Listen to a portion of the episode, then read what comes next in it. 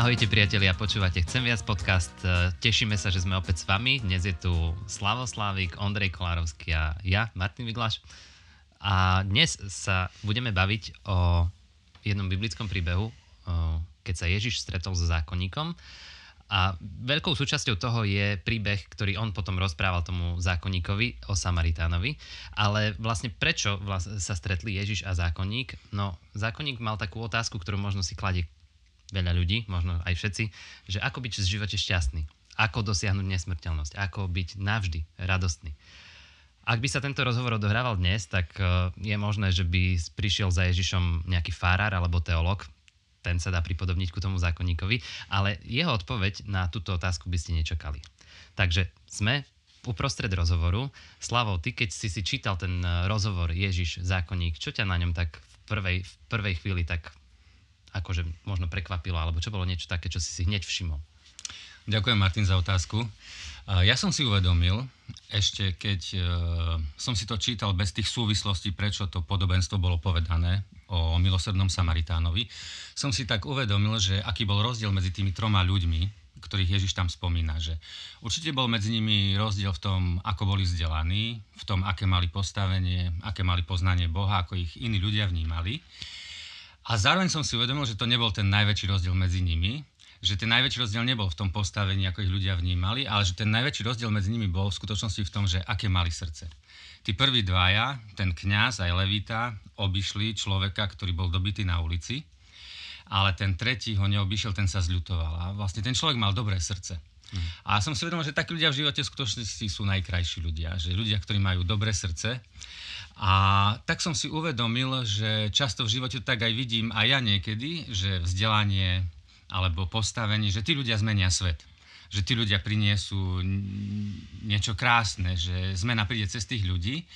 A som si uvedomil, že nie, že zmena príde cez ľudí, ktorí majú dobré srdce. A tiež som si uvedomil, že v živote to tak nie je, že tí, ktorí sú najinteligentnejší majú najkrajšie manželstva. Nie je to tak. Hm. Alebo tí, ktorí majú najviac moci alebo bohatstva, že sú ľudia, ktorí najviac rozdávajú. Nie je to tak. Že vlastne, že sú to ľudia, ktorí majú dobré srdce.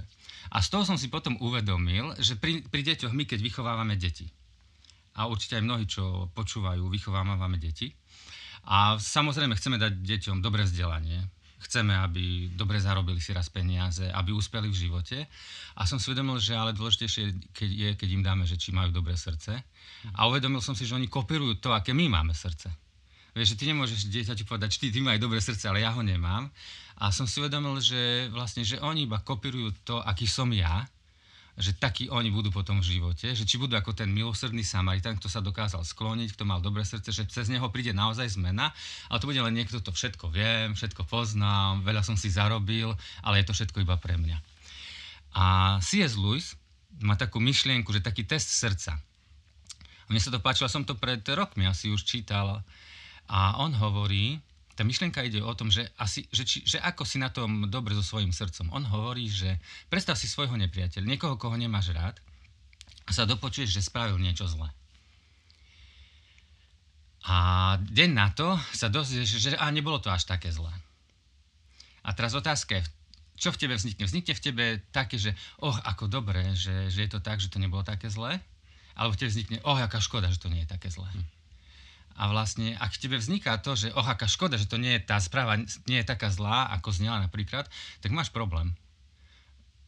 A keď je taká, že oh, ako dobré, a trošku, toto je trošku ako k tomu milosrdnému Samaritánu, že vidíš človeka, že niečo je zlé, možno si za to aj sám môže, fú, ale keď sa ešte dokáže vždy uľutostiť, že oh, nech to tak, zlé nie je o ňom, aj keď mal som s ním niekedy nejaký konflikt alebo niečo zlé, tak to je srdce ešte na tom dobré. Tak to je toto ešte bez takých tých súvislostí. To som si tak naprvo uvedomil, že ten rozdiel je v tom dobrom srdci a že chcem dať väčší dôraz na srdce, než na rozum. Mm-hmm. Skvelé. Ináč, keď by ste si chceli akože tie súvislosti čítať, tak e, aj v popise videa alebo podcastu nájdete celý, celý ten príbeh z Biblie o milosrdnom Samaritánovi a o tom rozhovore Ježiš a zákonník. Ondrej, teba čo tak na prvú oslovilo z toho celého? No keď si ty hovoril o tom srdci, tak vlastne tento príbeh odhaľuje srdce toho zákonníka. Hm. On prišiel, čítame tam na úvode, že aby skúšal Ježiša, aby ho nejak preveril mal to byť nejaký chyták, pasca na Ježiša. ale v skutočnosti vlastne sa to otáča v priebehu toho rozhovoru, že ten zákonník sa stáva testovaný Ježišom. Že, že e, ten zákonník chcel prichytiť Ježiša, že povie niečo možno proti zákonu, proti Tóre, mm. alebo je to obvinenie, ale vlastne pán Ježiš to otočil a odhalil, aké postoje, aké srdce má ten zákonník. Hej. Takže že toto je také zaujímavé ešte, ešte v, tom, v tom úvode a vlastne ten, ten príbeh, to podobenstvo o milosrdnom Samaritánovi ilustruje, no to, to už mm. sú tie, rôzne, tie naše rôzne postoje. Mm. Ja som si tak uvedomil to, jak si povedal, že vlastne, lebo tá súvislosť, tie súvislosti toho príbehu o milosrdnom Samaritanovi sú tie, že nejaký zákonník, keď Ježiš vyučoval sa postel a sa spýtal Ježiša, že ako zdedím väčší život. A vlastne on sa postavil a sa ho začal pýtať, aby ho nejako testoval, aby ho chytil do pásce, ty si to povedal. A ja som si uvedomil pri tom, keď som nad tým rozmýšľal, že vlastne, že vždy, keď niekto chce chytiť Boha do pásce, nakoniec skončí v pasci sám. Ja som si no. to vždy uvedomil, hej, že a kopec aj ľudí dnes povie, že Boh nie je, Boha nechceme, uh, vysmie, vysmejú sa a nakoniec, ja to vidím v živote, už teraz to môžem povedať, že to vidím okolo seba, že nakoniec, keď sa vysmieváš alebo chceš chytiť do pasce Boha, tak nakoniec si vysmiatý ty, alebo si v tej pásci ty sám. No. Hm. A to nemusí byť slovami, ale proste tým životom nakoniec ako dopadne. Hm. Jasné. A mne sa, mne sa keď si ideme asi už do, do toho väčšieho kontextu, tak vlastne to, ako si povedal, e, Slavo, že ten príbeh e, o Samaritánovi je len odpoveďou, aj ty si to Ondrej povedal, je len odpoveďou na to, čo sa udialo predtým. A mne sa páči, ako, ako, to, tam je, ako to tam je vykreslené, že Ježiš, Ježiš dostáva otázku od zákonníka. Zákonník to je naozaj, tak ako som v úvode povedal, to je nejaký teológ, to je niekto, kto naozaj sa význá v starej zmluve, ktorý proste nepotrebuje klásť túto otázku, lebo on vie odpoveď. A on ju nekladie preto, že, že chce na ňu počuť, že, že, že, že, že ako teda, ale chce, a to je aj napísané v tom texte, že chce pokúšať Ježiša. Chce ho prichytiť presne pri zlom výklade. A, a je skvelé, že ináč tiež som počul od jedného, jedného kazateľa, ktorý hovoril, že, že wow, že ja som za život, v živote nedostal takúto otázku, že ako získať väčší život. Mm-hmm.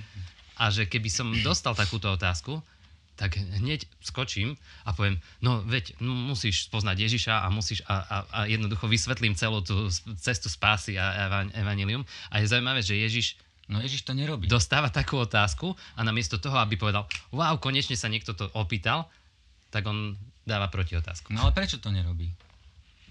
No, lebo, lebo, nie, lebo, no. lebo je pyšný ten človek, lebo ten človek vlastne, lebo to si všímam v evaneliách, keď si čítam o Ježišovi, že keď je niekto dole a naozaj volá o pomoc, Ježiš príde a ho obíme doslova a mu pomôže, lebo vidí, že ten človek chce pomôcť, je pokorný, potrebuje tú pomoc, je tam to srdce, vieš, Ježiš vidí to srdce, hej, za tým. A však aj my to často vidíme u ľudí, u ľudí keď sa nás niečo pýtajú, hej. Hm.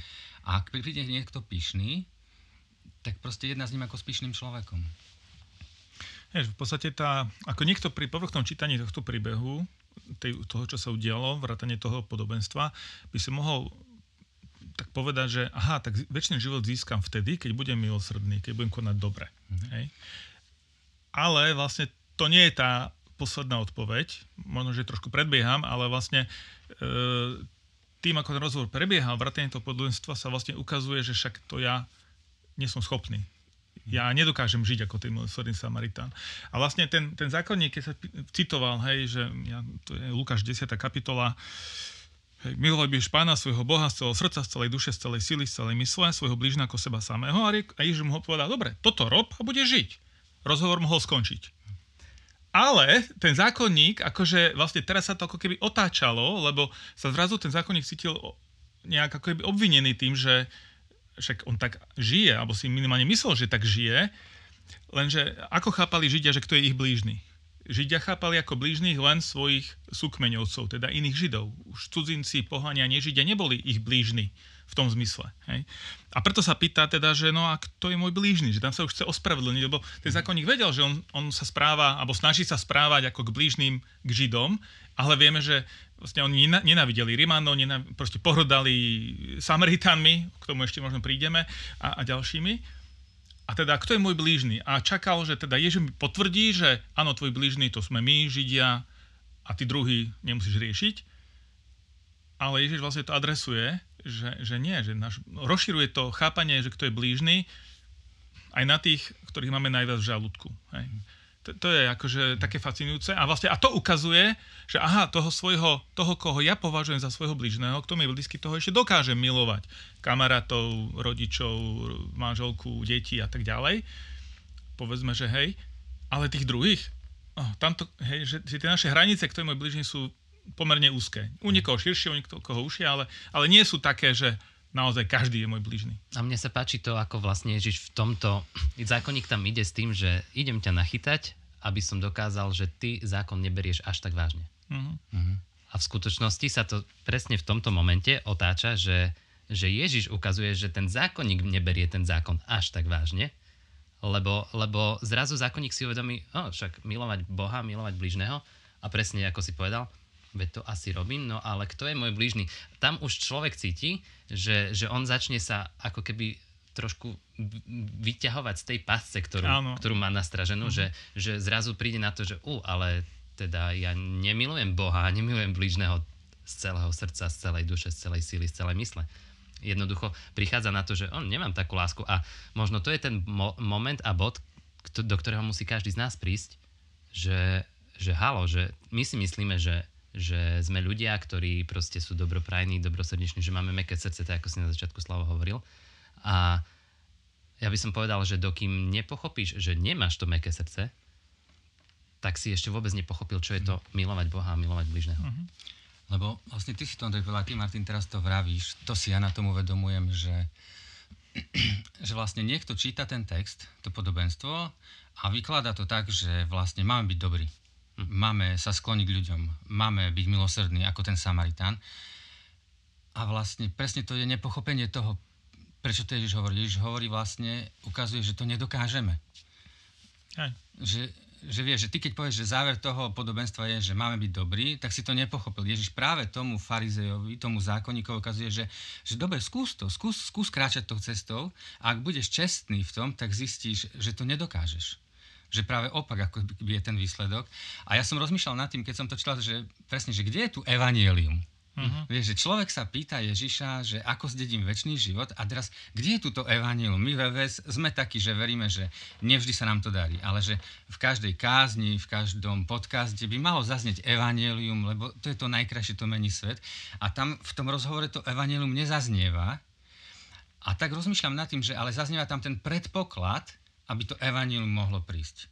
Mm-hmm. Lebo keď on mu vraví, tak dobre, tak keď hovoríš, že toto je cesta, že milovať Boha z celej sily, z celej mysle, z celého srdca a milovať bližného, dobre, tak choď a konaj tak. A keď ten človek je naozaj pôjde a robí, tak zistí, že fú, ja to nedokážem. Vieš, že keď povieš pyšnému človeku evanielium, vlastne akoby, že ani, ani mu ho nemôžeš povedať, ani to nemá význam, lebo keď ja, ja poviem, že ja Boha nepotrebujem, ja svoj život zvládnem, ja budem žiť hlboko morálny život a ja poviem, nie, nie, nie, ty potrebuješ evanilum, ty potrebuješ Ježiša a poviem, že ja ho nepotrebujem, tak takému človeku vlastne by sme mali podľa Ježiša možno povedať tak, dobre, tak ži podľa toho, ako, si si, ako, ako veríš, že je správne. Ži podľa tých morálnych princípov, ktoré si si zvolil. Dobre, chod do toho naplno, ale naozaj čestne.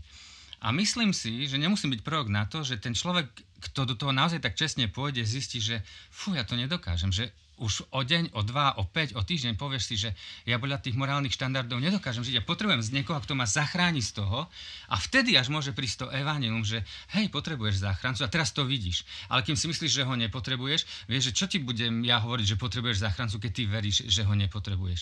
Uh-huh. A mne sa tam ešte páči to, že že vlastne, a to je, sa týka aj slobody, nie? že ľudia povedia, že, že slobodu chápu, že sloboda je, že môžem robiť, čo chcem. A poviem, dobre, rob, čo chceš, nie? ale keď naozaj skúsiš žiť podľa tých najhlbších morálnych štandardov, to zrazu zistíš, že ty nepotrebuješ slobodu, že, ty, že sloboda nie je o tom, že môžem robiť, čo chcem, ale že sloboda je v skutočnosti o tom, že ako sa oslobodím od toho, že robím to, čo nechcem.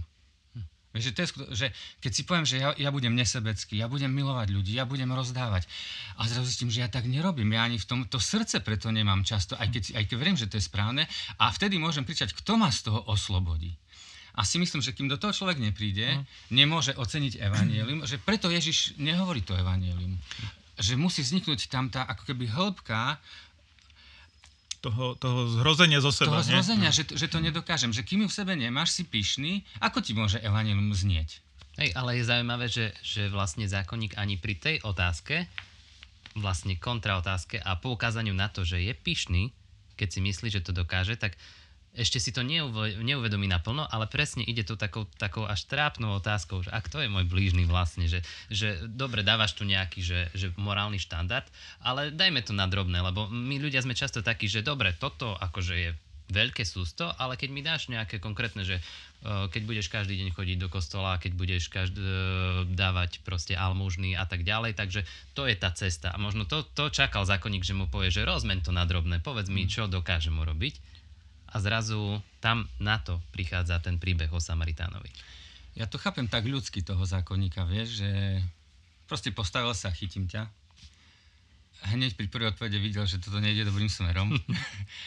a proste iba ľudsky sa chcel z toho ešte nejako, si myslel, že ešte sa nejako vykrúti z toho, hej. Ale už proste pred Bohom sa už nevykrúti, že už keď si začal zle, už proste. A, a, a myslím, že Ježiš mu to neho... Ja to čítam tak, že myslím si, že mu to Ježiš nehovorí v nejakom hneve, Myslím, že mu to nehovorí v tom, že ho chce dať dole, zosmiešniť pred ostatnými. Myslím, že mu, ja si myslím stále, že mu s láskou chce ukázať, že pozri, toto nie je cesta. A, ak veríš, že to je cesta, dobre, tak konaj tak, ale hovorím ti, že konaj tak preto, lebo dúfam, že zistíš, že, že potrebuješ niečo viac ak, ak, ako toto. Mne sa páči, jeden kazateľ to tak vysvetľoval, že dobrý učiteľ spôsobí to, že ťa pravda tak obkolesí, že ťa zaženie do kúta a jednoducho nevidieš, pokiaľ ju ne, ne, neuchopíš. Mm. A vlastne to je možno to, čo Ježiš tu robí, že, že sa snaží toho zákonníka vytesniť a ukázať mu, že musíš cez tú pravdu prejsť a tam prichádza ten príbeh o Samaritánovi. Mm, to je pekný obraz. Zaujímavé ale, že vlastne to najväčšie prikázanie je miluj Boha, miluj blížneho. Ale vlastne drvá časť toho, čo sa tam dialo, čo sa rozprávali, bolo vlastne riešiť tú lásku k blížnemu, nie lásku k Bohu. Hej? A že prečo? Lebo aj ty si hovoril, že, že možno očakal ten zákonník, že mu povie chodiť do synagógy a tak ďalej, tie, tie skutky voči Bohu. Ale tam ten zákonník vlastne viac menej sa nemohol cítiť ohrozený, lebo tá zbožnosť farizejov naozaj prevyšovala bežný štandard. Asi ten štandard robil. Hej, mm. hej. A, ale vlastne tam, ako skontroluješ, ako človek naozaj miluje Boha, lebo však Boha nevidíš, ako je to niečo intimné, to sa vlastne ne, ťažko merateľné, ale lásku k blížnemu, to sa dá zmerať pomerne, akože to je očividné, že ako sa správame druhým ľuďom.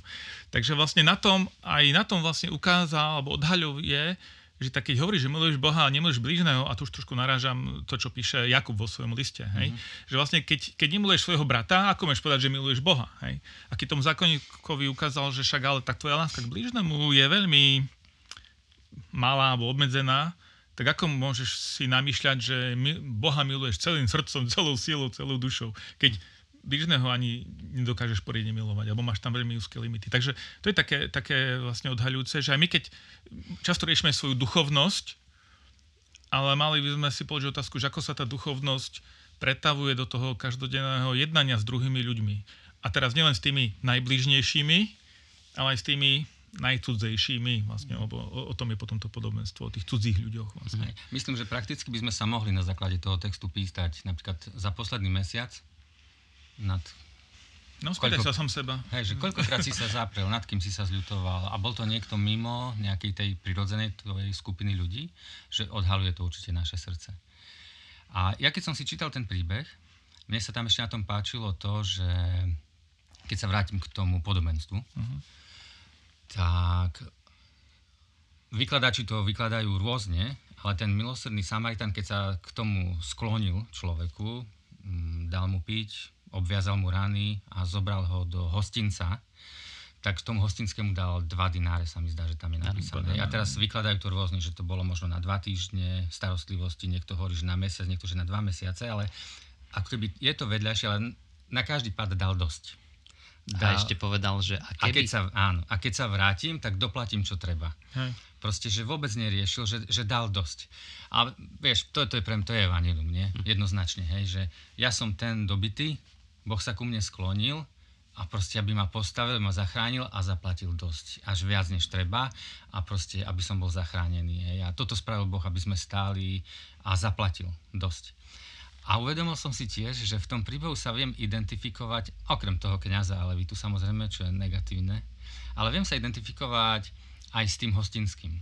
Vieš, v tom zmysle, že vieš, ten milosrdný ten priniesol toho človeka k tomu hostinskému podal, a dal mu tie dva dináre a povedal mu, staraj sa o neho. Hej, že, a, ja, a ja som niekedy ako aj ten hostinský, hej, že Boh mi dal dosť na to, bohato, aby som sa mohol postarať o ľudí, ktorí sú v núdzi. Mm. Vieš, že, že, že proste nemáš výhovorku, že, že máš dosť. A minule som počul, som pozeral prenos z jedného kostola a ten kazateľ tam hovoril o tom, že... Ale tak, takto, hovoril, tak, bol to taký starší pán, starší muž, ale nehovoril nejako tak, že motivačne silno, alebo tak, ale hovoril, nejako sa, dos, dos, nejako sa dostal k tomu, že hovoril tomu spoločenstvu, že pozrite sa, my, toho, my máme dosť, my, my sme obdarovaní, my, my sa tu nemáme na čo stiažovať, ale hovoril to tak pekne, vieš, nie tak nejako burcujúco a tí ľudia začali tlieskať. Vieš, a, a vieš, že, že povedal, že áno, vieš, že ako by sa pripovedali k tomu, že má pravdu, ale presne nebolo také tlieskanie, že hej, hej, jasné, že, že hecneme sa, alebo nebolo to také, vieš, keď niekto hovorí, že máme toho dosť, tak si stále myslíš sebe, že nie, nemám toho dosť, ešte nemôžem dosť pomáhať. A neviem, pre mňa to bol taký silný moment, že vieš, a nič z toho, z tej, ako, nie že nič skázni, ale vieš, toto, že, že vlastne je tu veľká skupina ľudí, ktorí si, ktorí si povie, že hej, že máme dosť, môžeme sa postarať o druhých, Boh nám dal dosť darov, dosť, dosť materiálnych peňazí a že je to také nie hecujúce sa, ale tak, také pekné. A to ma tak dojalo, že, že ešte sú také skupiny ľudí, ktorí veria, že Boh nám dal dosť a preto sa môžeme o iných starať, hej? Že to je povinnosť. Proste, že, že vieme, že to tak je. Hej, ale myslím si, že to pramení z toho pochopenia Evanília. Áno, áno. Pramení Súhlas. z toho pochopenia, že, že, že čo vlastne Boh urobil, lebo uh, aj na tom, na tom podobenstve ten Samaritán jediný videl v tom súboženom človeku na ceste oveľa viac ako len kus doslova mesa, lebo, lebo tam, keď si čítaš ten príbeh, toho človeka ozbíjali nielen o všetko, čo mal, ale dokonca aj o oblečenie, zbili ho, zmlátili, čiže Čiže naozaj uh, nám, možno si to nevieme až tak predstaviť, ale to je niečo, že, že ten kňaz a levita, keď išli okolo, to nebolo také, že, že možno by aj chceli pomôcť, ale možno sa aj báli, lebo to bolo proste, ako keby si išiel do Bronxu o tretej v noci, alebo proste na nejaké také miesto. To bola, to bola taká cesta, kde naozaj lupiči bežne prepadávali ľudí. Oni nevedeli, že či to je nejaká nástraha, alebo čo, proste, že či aj oni nebudú riskovať svoj život, keď sa o ňo budú chcieť starať. A ten, ten e, tretí, ten Samaritán vlastne, on bol ochotný toto všetko obetovať. Uh, riskovať svoj, svoje pohodlie, svoj, uh, možno aj svoj život. A toto ty nedokážeš urobiť, pokiaľ nevieš, že už máš dosť, ako si povedal. A možno, prepáč, Andrej, viem, sorry, som ti skočil. Ja tam mám skolu myšlenku, hej, povedz aj ty svoju. Hej, no. Ale to je asi o tom, nie, že keď sám veríš, že si zažil, že takú pomoc si dostal, tak ju budeš dávať. Ak neveríš, že si takú pomoc dostal, tak ju nebudeš dávať. Hm. Hm. Uh, ale ten kniaz aj Levita mali na to dobré dôvody, že ho obišli. Svojím spôsobom, že v istom kontexte to vieme chápať, že tak konali, aj keď to neznamená, že ich to ospravedlňuje. Hej? Ale zároveň v tom vidím to, že aj my, keď ja keď niekomu nepomôžem, nezastavím sa, mám tiež vždy na to dobré dôvody. Vždy to môže vyznieť dobre. Áno. Že prečo som to nespravil. Vždy to že viem si to dobre. sám pre seba ospravedlniť ja mám a mission, ja mám svoje poslanie a za tým idem. Áno, ponáhľam sa, nestíham, nemám teraz peniaze a, a tak ďalej, tak ďalej. Hej. Uh-huh. Oni mali tie dôvody, že vlastne mohli sa rituálne znečistiť, ak by ten dobitý muž bol už mŕtvý alebo zomrel pri tej starostlivosti, tak vlastne oni by sa diskvalifikovali zo služby v chráme na nejaký čas, a. na niekoľko dní až. Čiže oni si to vedeli aj nábožensky zdôvodniť, prečo nemôžu, hoci paradoxne vlastne to bol ich súkmeňovec, to bol ich ten blížny, hej, a oni ako pracovníci chrámu tak mali možno prejaviť. to nemohli vedieť, keďže nemal oblečenie. Podľa oblečenia sa to dalo nejakým spôsobom usídiť, že čo to bol za človek, tým pádom, že nemal Dobre, oblečenie, tak máš pravdu. sa mohli z toho vy, áno, vykrútiť áno. opäť. Aj keď na druhej strane vlastne po tej ceste chodili väčšinou Židia, vlastne je otázka, že čo tam vôbec robil Samaritán na tej hm. ceste medzi Jerichom a Jeruzalémom, hej? lebo je to cesta, ktorá vedí do chrámu a z chrámu. Nie je to vyslovene podané v tom príbehu, ale pravdepodobne oni boli na ceste sa do chrámu. Sa po našich cestách ešte pomôže namiesto nás. No a no. potom nám ešte do svedomia vstupujú. Áno? Áno. Takže, takže to, je, to je také, tiež si uvedomie, že my máme tiež svoje dôvody ospravedlenia, že sa vieme zdôvodniť si, prečo neurobíme nejaký dobrý skutok, keď to tak poviem ale ako si ty správne povedal, Samaritán to neriešil, tieto všetky možné, ale vlastne videl tú potrebu. A, vlastne, a to je to, čo, čo Ježiš vlastne otáča, že na začiatku bola otázka toho zákonníka, že kto je môj blížny mm. a na konci otázka nie je vyslovená, ale vlastne tam vyznieva, že komu som ja blížny. Hej. Že ja si mám klas otázku, nie kto je mne blížny, ale komu ja môžem sa stať blížnym. Ale možno, že kto mňa za blížneho považuje. Mm. Lebo on sa spýtal, že a, a kto bol blížny tomu zbetému. Áno, áno. Hej? A hej. ten povedal, že ten, ktorý mu pomohol. Že, Ani že... nedokázal vysloviť, že Samaritán. Áno, presne, presne, presne. So, ten, ten, ktorý mu pomohol. My tomu rozumieme, ale možno človek, ktorý nerozumie e, medzi Židmi a Samaritánovi, my bolo obrovské nepriateľstvo. Áno, Židia bola sa, to nadávka, Židia, Židia sa ráno, keď sa modlili a ďakovali Bohu za deň, tak povedali rovno aj kliatbu na Samaritánov a nech oni nemajú pekný hmm. deň a proste hmm. takýmto spôsobom, čiže to, to bolo Ja som sa ešte nikdy kliatbu nemodlil, to je pravda a dúfam, že nikdy nebudem. No, som sa povedal, že či netreba rozšíriť. No, uh, ale hej, v podstate ešte Rímana by skôr zniesol ten Žid svojím spôsobom ako toho Samaritana, mm. hoci paradoxne oni mali najviac dôvodov alebo dosť veľa dôvodov na to, aby si boli blízki, lebo verili, vyznávali toho istého Boha, aj keď na inom mieste, iným spôsobom. Samaritani neverili v, celú, v celý Tanák, celú starú zmluvu, len Pentateuch, prvých pekných Možišových si vybral a tak ďalej. Vlastne v tom rozhovore Ježiša so Samaritánkou tam trošku sa odhaľuje to, ten duchovný svet Samaritánov v tej dobe Ježišovej. Ale paradoxne nevedeli sa znieť, nevedeli si priznameno a určite by nikto nečakal, že Samaritan pomôže Židovi, lebo ani Žid by nepomohol Samaritanovi. Hej. Mne tam napadlo to, keď keď si hovoril, že mali dobré dôvody určite, hej, uh-huh. že prečo ho obišli. Že možno áno, tak, tak, tak sa niekedy modlíme, nie? Že Bože, čo je Božia voľa pre mňa? Tak seba stredne. A mali by sme sa asi iba modliť, že Bože, čo je tvoja vôľa? Že keď sa modlíš, čo je Božia voľa pre mňa, tak dokážeš obísť tých ľudí. A keď sa modlíš, čo je Božia voľa, hm. tak nedokážeš, lebo Božia voľa je pomôcť. Aj pýtaj sa komu, kde, si, kde, kde, kde ťa posielam, aby si tam reprezentoval mňa. Boha, hej. Vieš, že modlíš sa pre teba a strátiš Božiu voľu v skutočnosti. Hej. Ináč, ja už uh, iba k tomu, k tomu celému príbehu poviem. Uh, ty si na začiatku povedal, že v podstate ako keby tam nezaznelo evanilium. No, k tomu som chcel ešte ja. Možno, že to ty Ale, povieš, No, uvidíme. Ale vlastne uh, tento príbeh o milosrdnom Samaritánovi obsahuje iba evanilium podľa Lukáša iba Lukáš ho spomína.